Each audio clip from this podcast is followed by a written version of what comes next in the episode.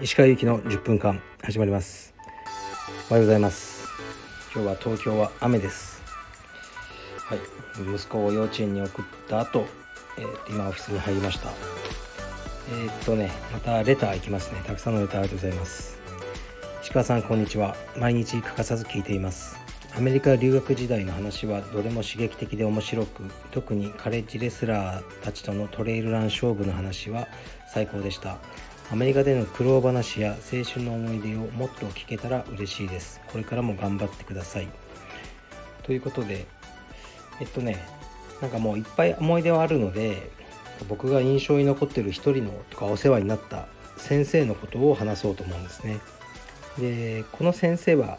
前に出てきたあのウッドラフ先生って言って僕のアメリカでの第1番あのね最初の授業の担任の先生だったんですね。でえー、っとね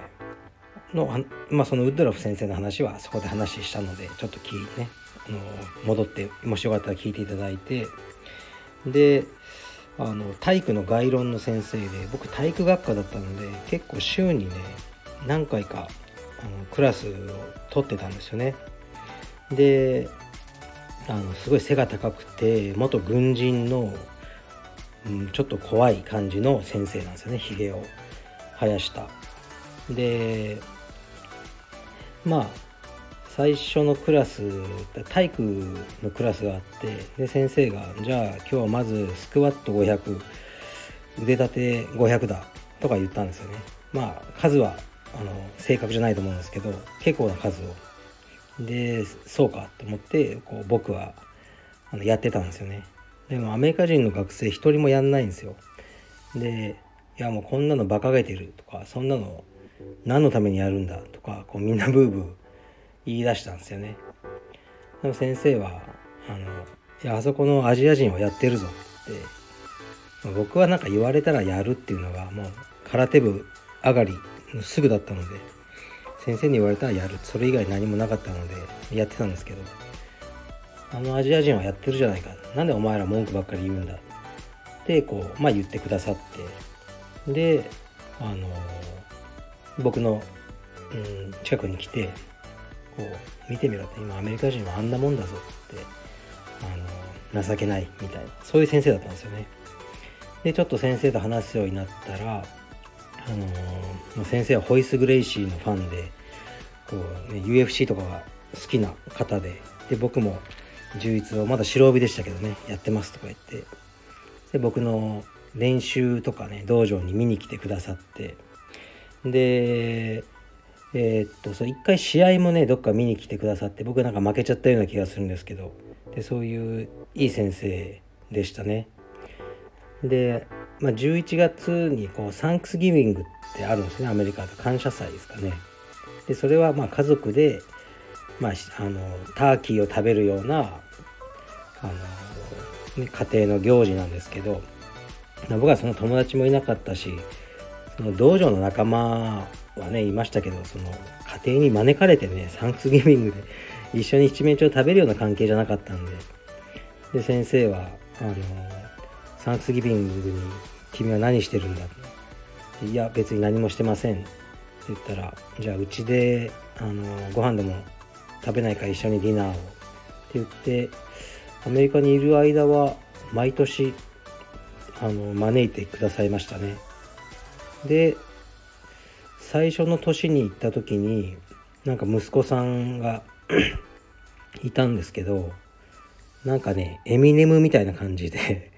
すごい血色悪くてでフードをかぶってなんか部屋の隅に彼女と一緒でうずくまってるんですよ。なんだこいつと思ってなんか先生の息子ってもっとなんかね体育バリバリやってるような感じを想像してたんですね。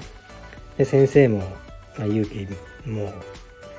自分の息子はなんか恥ずかしながらあんな感じで多分ドラッグもやってるとか言ってでエクササイズとか全くやらないっていうそういう感じだったんですね。まあ典型的ななんかうんちょっとグレちゃってる子みたいなあの顔にピアスいっぱい開いてるみたいな感じの子でまあ彼女もそんな感じだったんですよね。ただなんか先生があのちょっと怒っちゃってねなんか会話の中で。うん。でっていうのがあってで僕もなんか一緒に割って入って なんかこう体育大好きあのおじさんね2人でなんか「お前ら健康的な生活をしろ」とか「ドラッグなんかやってんじゃねえ」とか言ってすごい怒って向こうはなんかうるせえよとかそういう会話があったのを覚えてますね。はい、でもねあの今彼は空軍でパイロットやってるらしいです。なんかそういうもんですよね。で、まあ、僕も卒業が近づいてきてでね、まあ、アメリカの大学あのインターンシップってあるんですよね、まあ、どっか企業とかで働きながら半年とか。でそれが単位として認められるっていう制度があってやらなくてもいいんですけどやると、ね、しかもお金が給料がもらえるやつがあんまりないんですけどたまにあるんですよ。だ給料をもらってそのしょ、ね、職務の経験も詰めてで単位になるって一番いいじゃないですか。だから僕もこう狙ってたんですよね。でそれはこう先生がいるこの学生課というかその教授の、えー、っと廊下に貼り出してあるんですよ。こう募集。でもやっぱりいいやつはめちゃくちゃ募集がこう多いんです。一枠にもうね100人来たりして。でそこからまあインタビューとかして、まあ、成績良かったりなんか選考があって選ばれるんですねだからちょっと難しいなと僕はその言葉もやっぱり、ね、全然日本人だしと思ってたんですよねそしたらある日先生にその部屋に呼ばれてで行ったらあの、まあ、先生が「あのまあ、勇気と、まあ、よく頑張った2年半あの勉強もよく頑張ったしこう新しい環境で充実もやって、まあ、お前はすごいと。でインターンやる気あるかって言われたんで「いやあります。やりたいけどなかなか倍率が高くていいの取れないです」って言ったら先生が1枚の紙を出してあのこれは本当は外に掲示すべきもんなんだけどしないでもうお前にやる。って言ってその仕事をくれたんですよね。でそれはあの米軍の仕事で米軍の中の、えー、軍人の体力測定をするようなまさに僕のやりたかったことドンピシャだったんですよね。それがあってえー、でまずテネシーですね。テネシー州で1ヶ月ぐらいいたかな。何週間か行ってそこで研修受けてその後半年どっかの不妊地に行くっていうやつだったんですよね。でまあ候補地はアイスランドハワイだったんですよね確か。アイスランドハワイそれかまあ横須賀も入ってましたかね。で「えいいんですか?」っつったら「うんなんかもうお前にやる」って言って特に選考もされずにそれにあのまあ選ばれて。で僕はそうですね卒業間近にテネシーに行って、まあ、お給料いただいてテネシーに1ヶ月ぐらいうん23週間ですかね行ったんです行ったんですよね。でもまあテネシーのね米軍基地がもうむっちゃ怖くてすごいなんか怖すぎて記憶から消し去ってしまったんですけどまあ、全米の各地から集まったそういう僕みたいな体育学科の学生と一緒にあのそうですねあの体力測定とか体型ですよね軍人の体型の測定とかの仕事をしばらくしてましたね。でそれからあの、まあ、僕はハワイに行きたかったんですけどね。えー、っとまあ日本語が喋れるってことで横須賀、えー、海軍ネイビーですね。ありますよねの大きな。そこの基地に送られることになったんですね。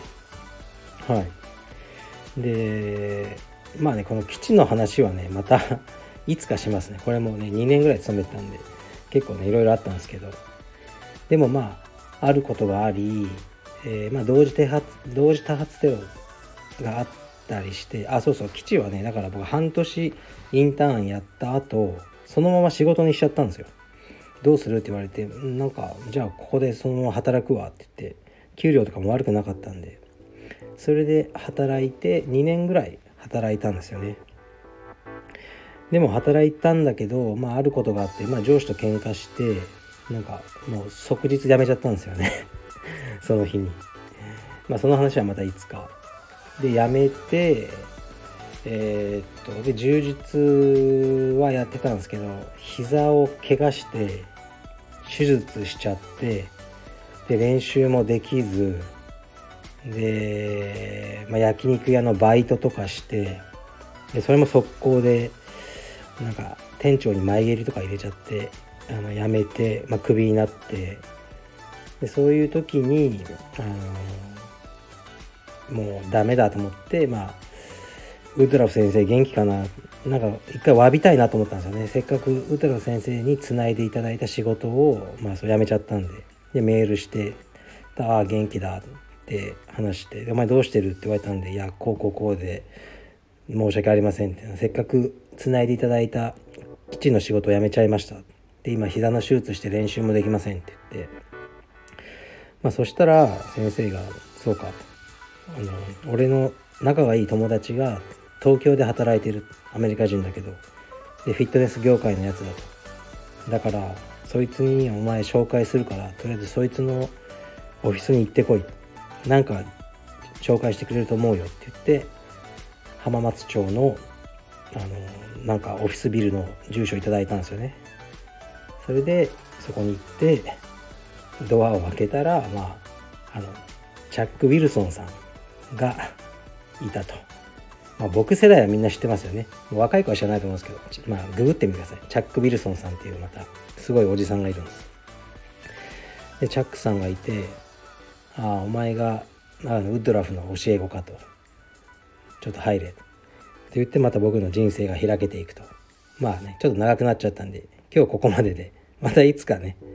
あの続きとか横須賀の基地の話します。じゃあ今日もあの東京は天気悪いんですが頑張っていきましょう。失礼します。